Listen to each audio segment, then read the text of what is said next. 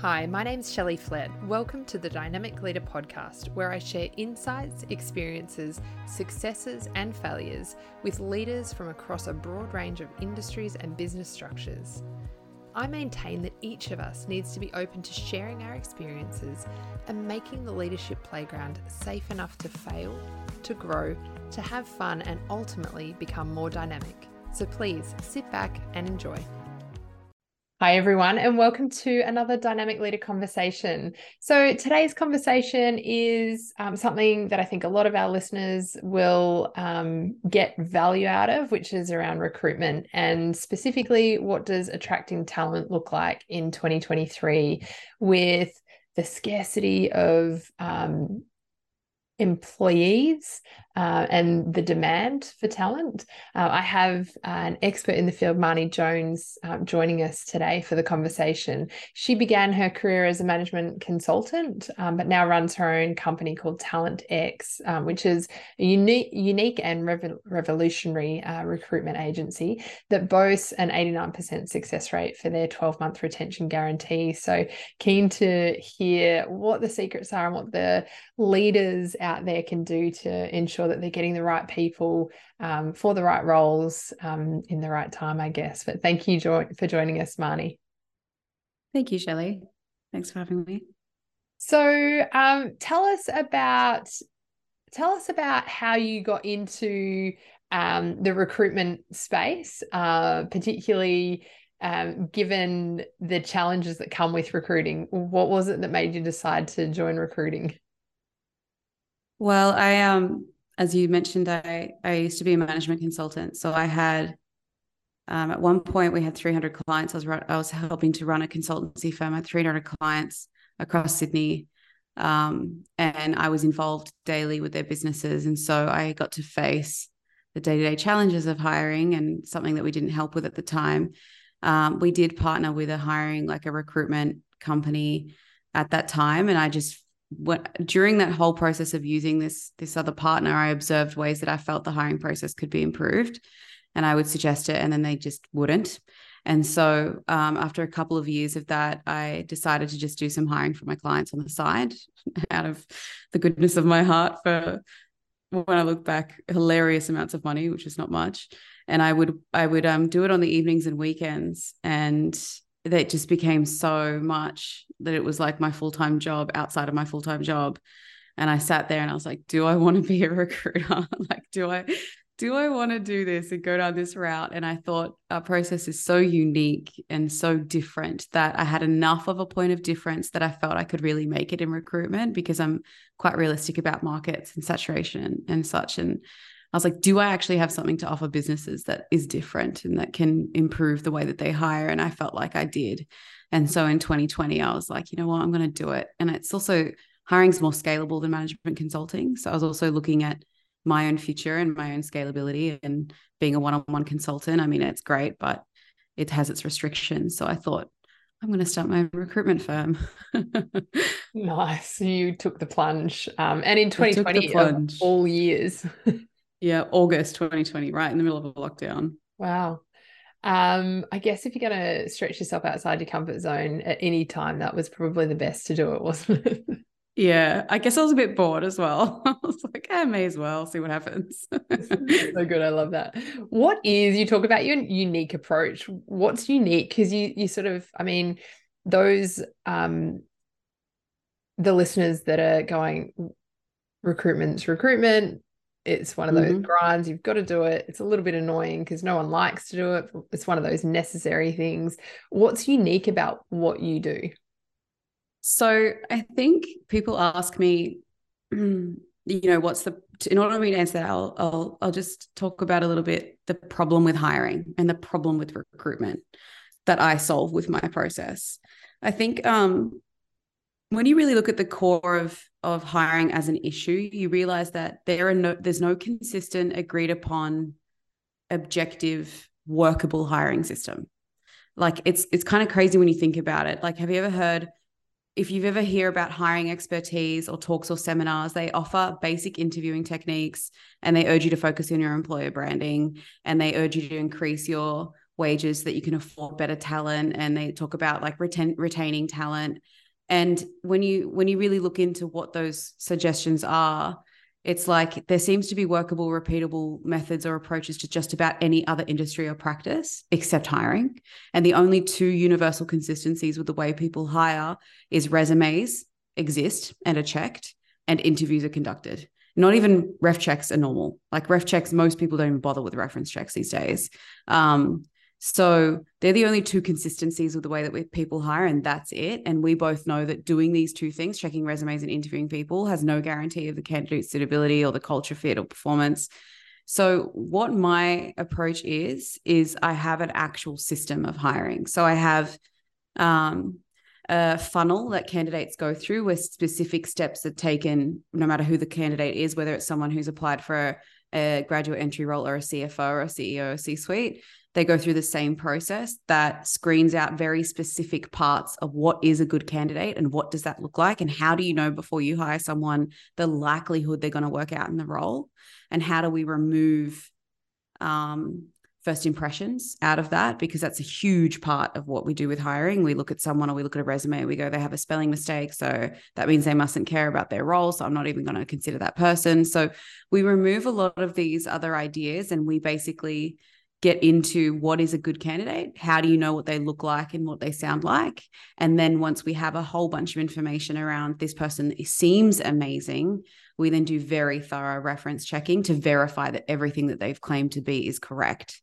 So it's it's a step by step process that that does that. And it's also as objective as it possibly can be which is really important when you're hiring so when you talk about that, I immediately think so I'm the candidate and you're putting me through a, a much more rigorous um, mm-hmm. you know, screening process than anyone else. And there is an enormous amounts of roles out there with not enough people. So it's an employee market at the moment. Mm.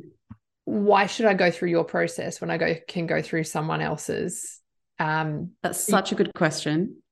I love that question because um, it's it's two things I'll say. The first thing is that when done well, this process fits really naturally across your normal duration or um, I guess like steps of hiring. It seems like more steps are added, but for the candidate, not necessarily. So, for example, instead of interviewing them with questions like, what is your career goals and what are your strengths and weaknesses and um, what attracted you to the role or what knowledge can you bring to this position? Instead of questioning like that there is a very specific questioning method that determines their actual value that they added to previous roles and therefore their likelihood of adding value to this role in this company.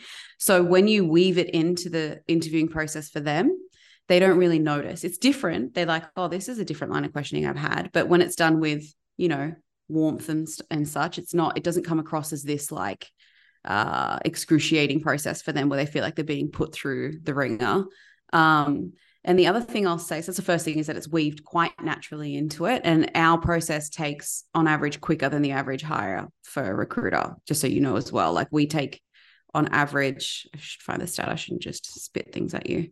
Um, uh, I think the average days to fill a role is like 60 to 80 days or something, 82 days. There's a stat from, um, that was a LinkedIn stat in um, released last year, and it said it takes an average of 82 days to fill a vacant position. It takes us an average of 40 days at the moment. Um, so it also doesn't increase the duration. It just increase it does increase the workload of the hire. Like there's a lot more you have to do in the background to get it right. But for the candidate, it's it's quite quick. That's the first thing I'll say. The second thing I'll say is that when you um, advertise the role really well, and you interview them in a very specific way and you really find a way to hook into what the candidate really wants, they would gladly jump through hoops for the role. And that's what we found is quite interesting is that when they read our ads, they go, I have never read an ad like this. This is exactly what I'm looking for. I feel like you wrote the ad exactly for me. And so they might have other offers, but they're like, I actually want this role. Like, can you please let me know? Like, they're chasing us. Like, can you let me know? Uh, do I have the next thing? Because I've got this other offer, but I really want this role just purely because of the way that the job ad was written. Mm-hmm. And obviously their impression of us when we first speak to them, which should be lovely and pleasant for them. And so then the question um, that comes to me is are you creating are you creating something that doesn't necessarily reflect? Because this is the other challenge is does the role the advertisement actually reflect the reality of it? Because i know there's um you know lots of really great kind of shiny opportunities out there and it sounds great and it's like this is a game changer. This this is like my whole my whole life has been waiting for this. And then you get into the role and it's like oh that's really upsetting. Um how do you oh i, I so agree i so agree i think um just so you know with us with our clients we actually do a team audit with the whole company before we do long-term hiring we might do a role at the start for a client um, just to test it out and test working working with each other. But if you want to work with us long term, we audit your whole business. And the reason why we do that is to get under the hood and to figure out what's actually going on and, and what your culture's like. But the funny thing is, when I say the ad, we include the good, the bad, and the ugly. And for some reason, it attracts the person who's like, oh my God, this is so refreshing. And this sounds like a challenge. And this sounds like, you know, this is exactly what I've been looking for. And like, like for example, we did a CFO ad and, and, the, and the, the company is quite unorganized. The owner's quite erratic. He has 13 different companies. He changes his mind every day, like 50 times a day. And I wrote that in the ad. And I was Beautiful. like, this is what it's like to work with this guy. This role's really hard. Um, we don't even know if it can be done, that kind of angle. Um, but you're really bored and you're sick of like the same mundane stuff all day, every day, and you want something different. And this job went viral. Like we had messages on LinkedIn from other CFOs who didn't apply, who were sent from other CFOs because they're all in this, I don't know, they must all be friends or something.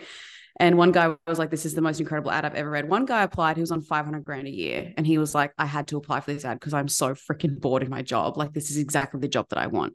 So we need to remove the idea that you don't if you want to talk about benefits all the time in your ad and all the shiny good things you're going to get self-centric people. You're going to get people who want benefits and who want high pay and who want to make sure they have work flexibility but they don't want to be pushed too hard. And that's not really my job Shelley i don't really do that but i'm going to you know this is not in my job description. And you get these people who are self-centric. When you highlight the challenges and the truth of it, you get challenge motivated, group centric people, role centric people, career centric people. So it's funny because you think that for me to attract these people that I'm talking about benefits all the time, but I'm not. If you read every normal ad, they, they highlight benefits. We don't. We we talk about why you shouldn't maybe get the role. So it's ironic because we get up to three times more applicants than normal ads, by the way, but we also end up repelling people like some candidates message us like you shouldn't have this in your ad. This should be illegal. And we're like good. We just repelled you because we wrote the truth of it. Like we're not going to sugarcoat this role. This owner is really hard to work with. Like we had the same owner had four eas not work out in one year. And he said if you can hire me an ea i'll be sold on your process. And i was like all right. So i wrote an ad and i wrote in the ad he's had four eas not work out in one year and his hr manager called me and he said you have to take the ad down it makes him look bad and I was like, no, I'm not taking the ad down. He's like, you have to take it down. I'm like, if he wants me to take it down, he can call me. So he called me from Dubai. He's like, Marnie, you have to take the ad down. And I was like, Sam, I'm not taking the ad down. I refuse to take the ad down. And he's like, but it makes me look bad. I'm like, but it's the truth. So if you're going to get someone, they're going to find out within a month of getting there anyway that you already had. You may as well tell them now. And we we didn't have as many applicants for this role. I think we had like 30. And one of them who applied was like, oh my God, this was my last CEO. He had he had three or four that didn't work out. This is the role for me. I love that. She loved the idea of being the one that made it when three others or four others couldn't. And she, within a year, ended up being a partner of one of his companies. He promoted her to being a partner. And he told me that she was so good. If I hired her, quote, 10 wrong people, he'd still use me because she was that good. So it's the ad is not necessarily this shiny bright thing as you say because i absolutely agree that's dishonest actually you have to be very honest about the company you have to be honest about the role and how hard it is and then you're much likely to find someone that's like oh this is written for me and then they'll they'll put up with a longer process if if they love it so how many leaders out there have um, swallowed enough of their ego that they can go yeah i'm okay to, to not many that's why we do the audit. That's why I rewrite it as well. And they they read it and they go, oh, okay, no, no, actually, no. I will say most of my clients love it. They're like, no, I love it. It's very fresh and very honest. And also, we also talk about the good things because we're the third party. So often I'll ask for a quote from the owner or the CEO, and I'll be like, why should someone accept this role? Why should someone accept this role over another role? And then I quote what they say in it. And I'm like, we asked the CEO what why they think that you should t- take this role over another. And you know, they they write honest things like we don't have the highest pay, but because they say that they don't know that I'm going to quote them. So they just talk honestly to me. And they might be like, we don't have the highest pay, but I will definitely, if they are good at their job, they can be the CEO if they want. And I know that they're the client, type of client that would be like that. So as long as it's the truth, it, it tends to just penetrate because go go and read ads right now. Go and if you're hiring for a role, go on to Seek and and look for the title that you have, and you will find the same shit in every ad. It'll be like at Talent X, we pride ourselves, blah blah blah, and then we'll be like, to to be successful, you must have, and then we list, you know, it's just it's not it's not exciting and it's not fresh and it's not true, and so it just doesn't penetrate as much as ours do. So we've just found the knack for it, and it just yeah, our, our Seek our Seek account manager was like, you need to stop writing ads like that because it's it's screwing with the algorithm because we don't just write titles we might add other things in the titles. And then she's like let me look at your stats. And she pulled up the stats and, she, and you know it turns out that we have um 20% more views in jobs. I'm reading it now two times more um, clicks and three times more applicants. And she's like actually don't worry about it. You guys have really high performing ads. So you just got to kind of go with what works. And we've just found that when you write a really exciting ad like you got to view it the same way as like digital marketing. Like you wouldn't you wouldn't write a google ad if you had three different types of people who could buy your service. You wouldn't write a google ad to those three people and be like either you could buy it or you could buy it or you could buy it. You write three different ads to those three different target markets and that's the same with ad writing. So if you really want to reach the your ideal person you need to write ads to the different types of people who could do the role. For example you might have your ideal person who has all the qualifications you want, who's been in the role for five years, who has the title, blah, blah, blah. Good. Write an ad for that person. But then write an ad for someone who's maybe just underneath that title, who wants to move up, who is basically really amazing at their job, doesn't have as much experience, but has proven track record of, of being incredible. And they just keep getting promoted in all their career. And you could write it like that. You've been promoted in every role that you've got. You basically run the show. You just don't have the title yet, and you're looking for a new challenge. And you, you're re- you're really willing to learn and work hard, and put the hard yards in to get this role mm. to write it like that. Or a mom returning from work and be like, and maybe like actually I would consider a mom who's who's willing to work from 10 till 3 for this role for the first year anyway. So why don't you just write to someone who's returning from work? You know, you've been out of the workforce, you're a little bit nervous, you're looking for a company that has work flexibility, who trusts you and you can ease back into the workforce and and then you write through those three different ads, those three different types of people. That's where the magic kind of comes through and you really get because yeah, you can't have a shotgun approach. You need like a like a sniper approach. Mm. I love that. I love that even from a diversity and inclusion perspective as well, is that, you know, if I can create the four, five, six avatars of what I want my team to be made of, and then go through and go, well, of those avatars, what have I got? And then when I'm recruiting, um, this is what I need to consider. And then, and I think, and I get so excited about that. And then I go, but recruiting for a leader is a drain because I didn't want this person to go. I didn't want to have to be recruiting. And so I'm here.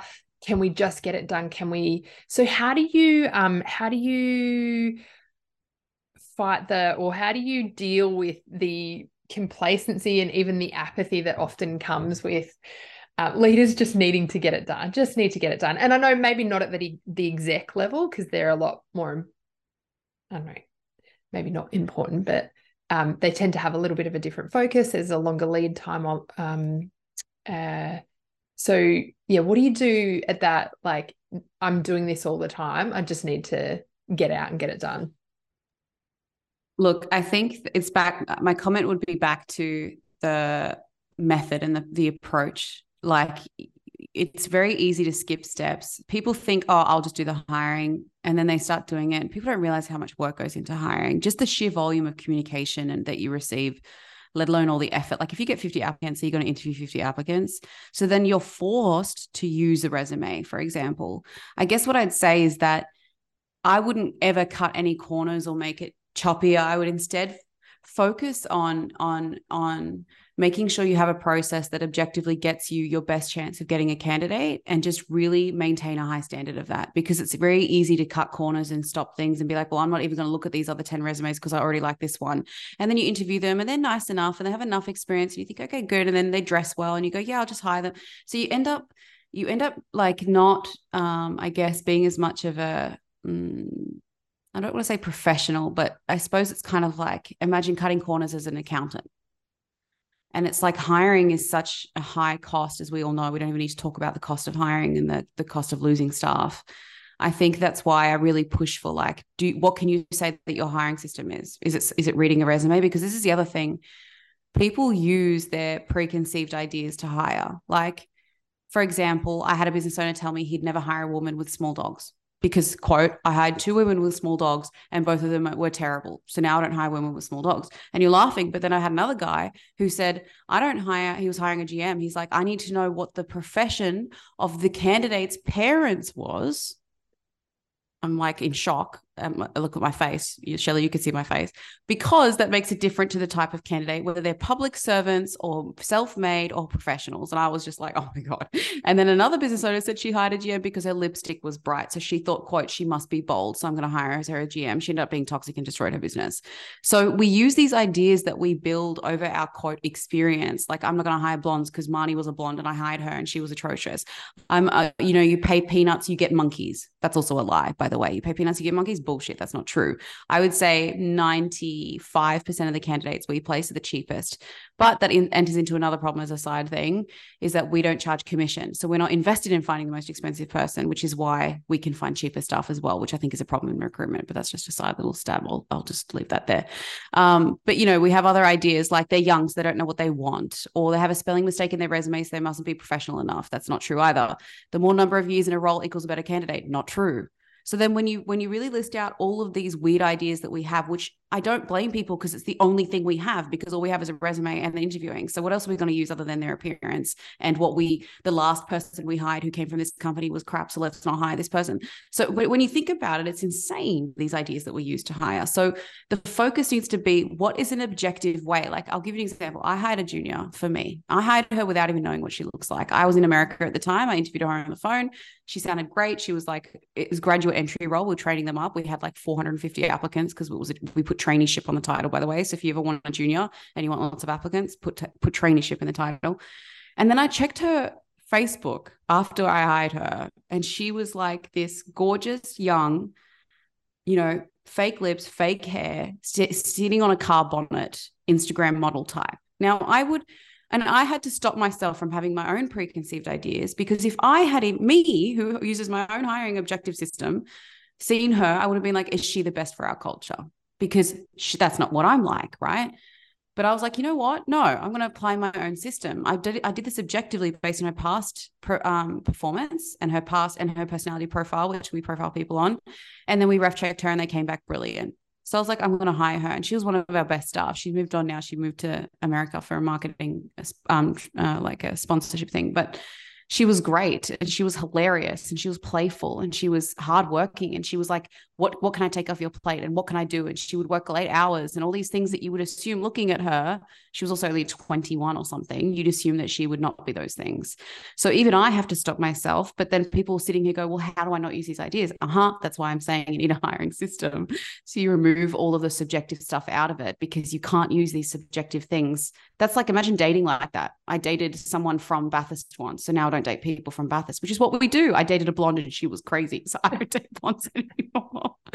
and so I just urge people to remove these ideas and then replace it with an objective, workable hiring system, which is why we're so different because that's what we offer. Because recruiters fall on the same thing. What else do recruiters use? They use the same ideas, they use the same first impressions and resumes and so even recruiters aren't immune, which is why I'm I'm not really a recruiter in a way in a typical sense. But yeah. You're a marketer of a marketer of people. yeah. true, true. I'm a marketer and I'm a screener. That's actually the truth. I'm a marketer and I'm a screener. Yeah. So I screen people and I market people. And the funny thing is, we find ways to tell clients not to hire people. We've had people that we've put forward that the client was so happy about, we felt good about. And then because they were getting offered other roles, we gave them an offer before we start ref checks. And in the contract, it says if you fail ref checks, we still may fire you before you start. Always put that in there so that you can have them keep moving. So we start, we hired them, gave them an offer, did the ref checks, didn't pass like badly didn't pass. And then I called the client. I'm like, I can't give you this person. And that was 25 grand for me. I could have invoiced that day. And I was like, no, mm-hmm. nah, there's no way I'm putting this person in your company. And and she was like, but we just spent all these hours and blah, blah, blah. Like, maybe it'll work out. I'm like, no, nah, not worth it. It's like the likelihood of hers. This is also the thing. She might have been fine. The likelihood is not high. And this is what you're going for with humans is what is the likelihood based on the past that you know people don't necessarily change like mm. in those ways so if mm. they've shown these patterns in the last three roles consistently they're very likely to show it again so i refused um, so yeah we are a marketer and we are a screener and we tell you ways not to, why you shouldn't hire people at the same time it's yeah different it's it's actually really refreshing hearing you talk about it. I often have um, leaders who uh, want coaching around I'm ready to move on to the next role and I'm looking for something or I'm I'm not happy in my current role and um, you know one of the things that I work with them on is make sure you're not running from your current role um, for you to be in the most hireable position you need to be facing forward and knowing what it is you want and and know what baggage that you're bringing and actually mm. even know that you've got some things to work on before you leave the current organization and move into the next and it really aligns with what you're saying is we can move away from a role because it's not giving us what we want but we don't understand how we contribute to that mm. so if i can work on what it is that's contributing to the patterns that keep coming up role after role then i can resolve that and then and then step into the next role going yeah i know all of my i know all of the things that kept coming up and i've been working with a coach on that and i've i've resolved some of that. And then you know then you're ready for the next role. So it's really interesting to kind of see how that aligns with your process. I love that because you're also making them responsible. And i think it's important that we look at the responsibility of both employer and candidates because you know clients tell me you know, there's a lot of shit staff out there, Marnie, and staff don't write. And I'm like, yeah, okay. But do you know how many shit owners there are out there? Do you know how many terrible employees there are out there? Do you know because we do audits, right? And we ask about 40 different questions to get averages. Like 98% of your team said that you're the best employer to work for, or 50% of your team said that there's a toxic person in the company, or whatever. And one of them is, um, have you been promised something you have not yet received? Do you know uh-huh. how many staff have been promised something they have not yet received? And it's funny because we take that information back to the owner. It's like 35% of your staff, that's one in three, said that you have promised something. And then we also give all the detail. Our team audits are not anonymous. Otherwise, you can't fix anything. And we tell the staff that.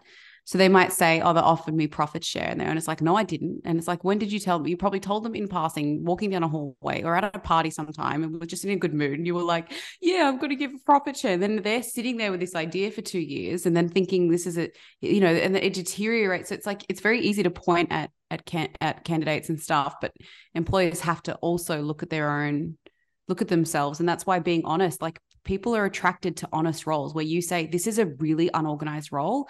You are going to need to come in and organize it because I have no idea how to do it. Do you know how many people would read that and go, Yes, that's exactly what I want? Or you you might say this is so organized, it's already um, established. Your job is to maintain it beautifully. You're the type of person you do not deter from the successful way to do something. You love maintaining that, and so you got to speak to the truth of it. Otherwise, we're all just liars. And a lot of recruiting is lies, and so is normal recruiters i'm sorry i don't want to necessarily bang on them all the time but they sell these they sell these roles and companies to candidates. And they they sell all the all the good things. They don't necessarily talk about the bad things and they sell the candidate to the client not really knowing them and go this person's amazing. Why? Because they've been in a role for 3 years. I consulted a company that had a gm in there for 5 years and he was losing a million dollars a week. Being in a role for a certain amount of time means nothing in terms of how effective you are. Mm. um so anyway, yeah, it's just important. I, I love that push that you have for candidates where you also get them to look at themselves and go, are you just running from this thing? And what I think that's a very responsible and needed way to look at it. Yeah. Well, because inevitably, if you don't resolve it, it's going to follow you there, and then it's correct for you, but it's sad for the employer. If you can resolve it, um, then it's it's good for all. Um, which is that's right. I agree. Yeah. So I want to know you do an audit, you come up with 32% of people say employer employees saying that um yeah they've been made a promise that's been broken. How do you write that into an ad? Hmm. There are some things that we won't necessarily write specifically.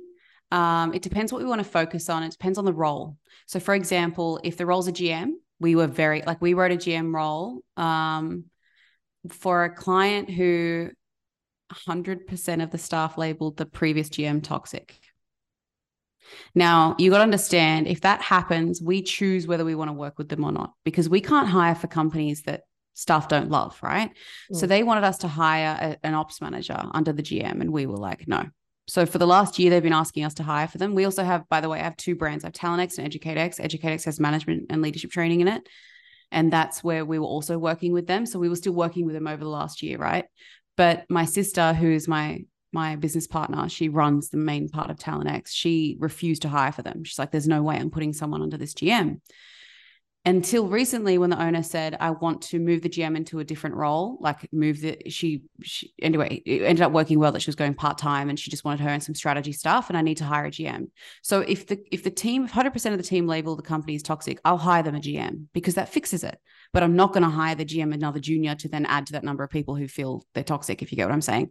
Mm. so the way that we would write the ad for a gm and the way that we did write it was something like you know it is very organized company it has it's an incredible business in terms of its um, ability and its potential and its current um, growth it's actually a great company um, but it has cultural issues and um, the last GM is too tough for the team because honestly, the GM had a lot of good things about her as well. She wasn't like just this, you know, piece of shit. She was actually really great at so many things. She just was not culturally driven.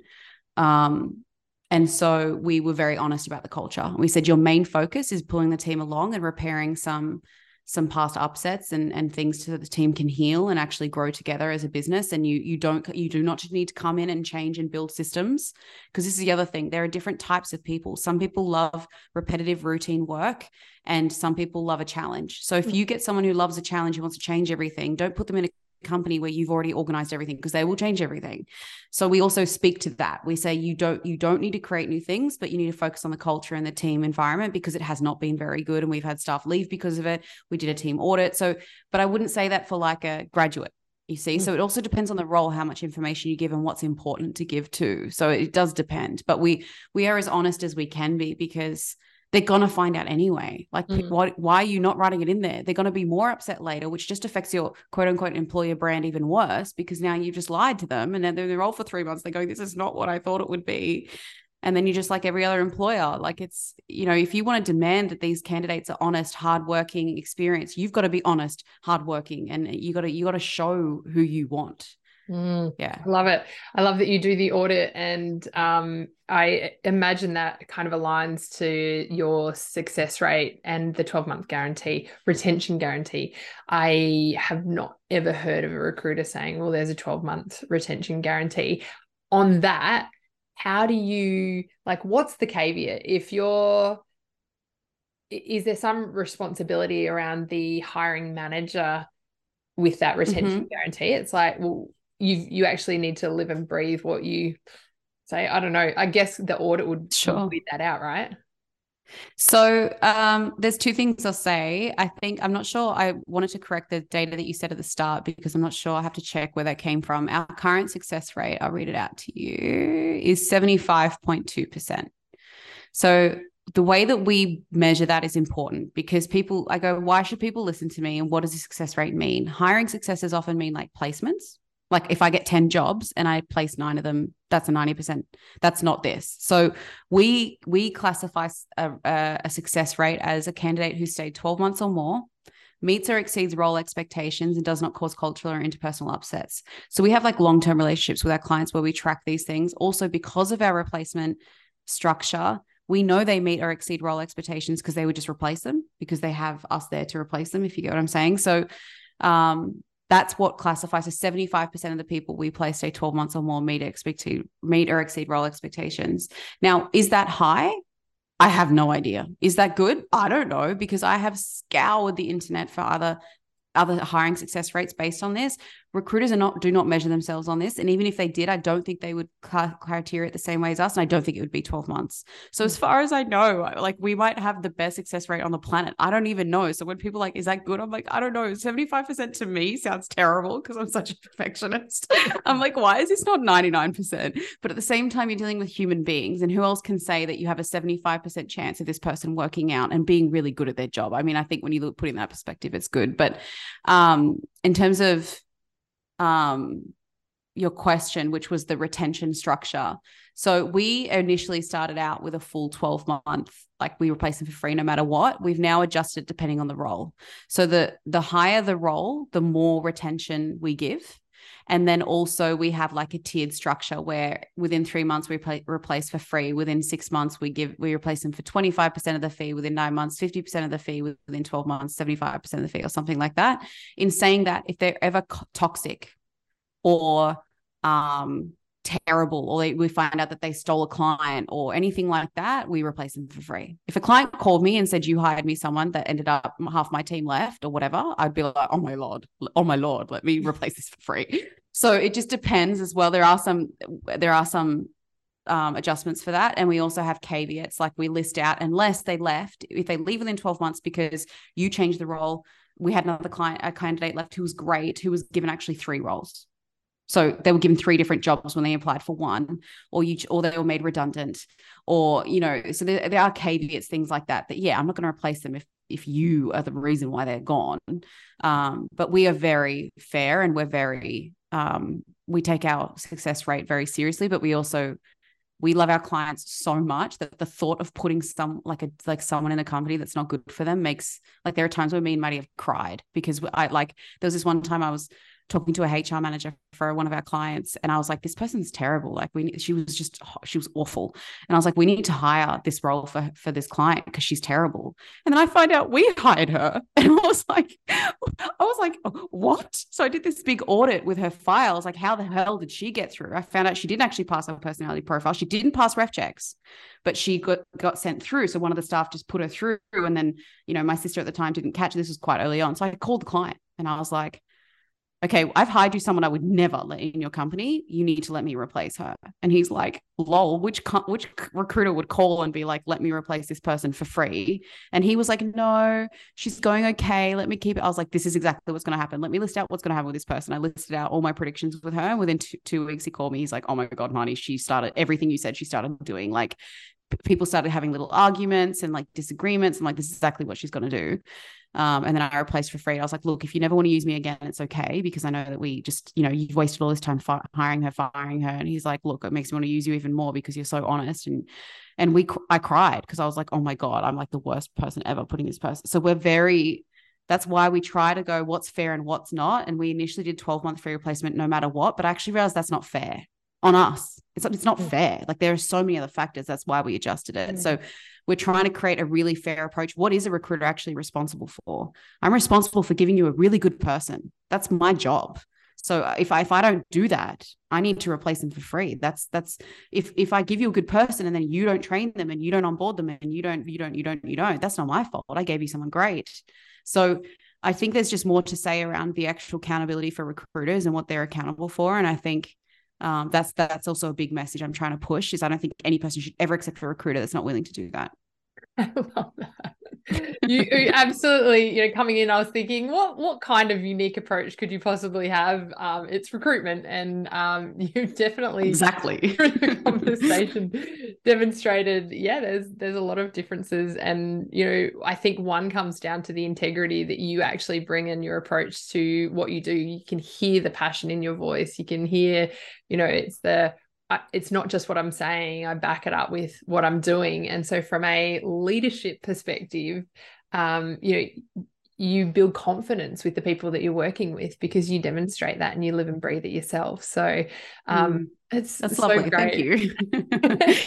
it's actually really refreshing. Oh, the, conversation. Good because the horror stories of recruiters, like sometimes I'm just I like when people ask, "What do you do?" I'm like, recruiter. Recruiter like I try to like, you know, I just I it's not it's it's and look, recruit recruitment is really hard. I will say mm. that. And there's there are lots of jobs that we don't do that I'm like, thank God other recruiters do this. And there are things that um I'm not, I'm, I do not think, I have also friends that are recruiters and they're, they're great people. So it's not all recruiters, but it's just, it's flawed, especially when you look at just the, just the fees alone. It's, it's, it is, if you Google the definition of a conflict of interest, that is recruitment. It is a conflict of interest for me to put forward to you an expensive person because I know I'm going to get paid more. Mm. And so it's like, it's such a flaw that I, I feel like all business owners should demand fixed fees. So we might do a rough percentage at the start. Say you want to hire someone for 100 grand. Our rough percentage is, you know, okay, we'll quote you for this. But if you hire someone for less or more, we don't change our fees. And that's what you pay for. Um, and it's just such a problem because I feel like it's a big reason why all the pricings are being jacked up across different salaries and wages because they, also they poach a lot of recruiters their main approach is poaching. And people neglect to realize that when you poach a candidate they're thereafter poachable. They're thereafter poachable. Whereas if you're uh, putting out a job and you're saying this is the role they're they're attracted for a different reason. The first question that always comes every time i tried to poach someone when i started out was like what's the money like mm. that. Why else would I move? What's the money? Unless they're super, super unhappy, which is not that common. Mm. So, yeah, it's. I think there's just a lot to say around the the accountability, the fee structure, the conflict of interest that is recruitment, because it's just it doesn't work. And I don't. I actually don't know why companies actually do know why companies pay so much for for this process. That, by the way, is the exact same as theirs. They still use the same preconceived ideas. They still don't have their own. Like, like recruiters are not immune to these problems of hiring. They perpetuate them. So I know that the only reason why people do is they want it off their plate. And to be fair, a lot of recruiters do specialize in specific fields where they have databases of people where they can target just those people. They have pools mm. of people.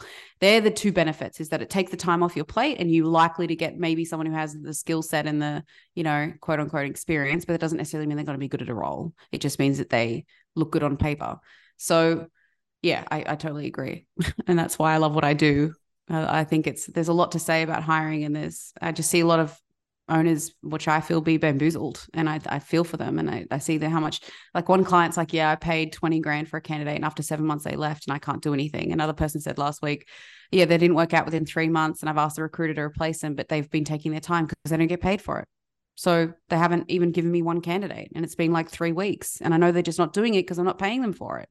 Now, again, it's not all recruiters, but yeah, just the the care and passion. Like I challenge any recruiter, like please come at me. Like if you have a 12 month more retention rate, you meet or exceed role expectations and you have a hiring success rate, I want to know what it is. Because if my 75% is low, I want to look at how I can improve it. I have no idea. I have no reference point of how good my hiring success rate. It just it sounds like it is, you know, technically it's the only one I can find ever on the on the internet, but I have mm. no idea.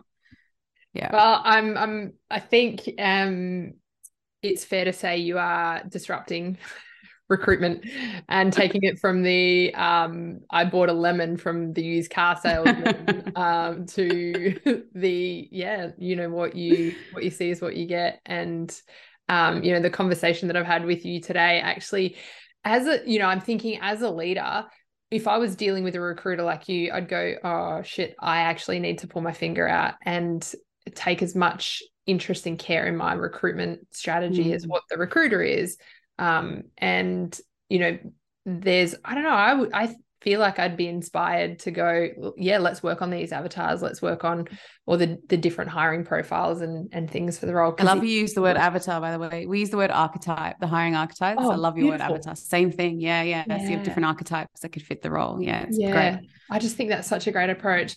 Um, but thank you so much for having the chat with us. I was going to ask you about your processes, but I don't think it really matters. Um, there's, I think, a, there's definitely a fit for you with the people, um, the organizations that are wanting to get the right people in the right role for the right reason. And um, yeah, I I wish you all the success in your business. I think it's amazing. Thank you, Shelley. Thank you. That means a lot. You're lovely. Thank you. And thank you everyone for uh, listening. If you're wanting information on Marnie and Talent X and what they do, I will include that in the description. So please reach out if you want to connect with her. Uh, but thank you everyone for listening. I look forward to another Dynamic Leader conversation with you all soon. Thanks again for listening to another episode of The Dynamic Leader. There is no better time than now to work through your leadership and people strategy to establish what the future might look like for your business and how you might empower your people to help you succeed. It is through building the capability of your people and reducing their dependency on you that will keep you moving forward at pace and will see you remaining relevant in the future. I have worked with over 100 businesses across almost as many industries and seen firsthand the challenges that come with employing, engaging, and managing staff. If you're looking to improve how you lead, why not reach out for a conversation? In the meantime, thanks so much for joining me and stay awesome.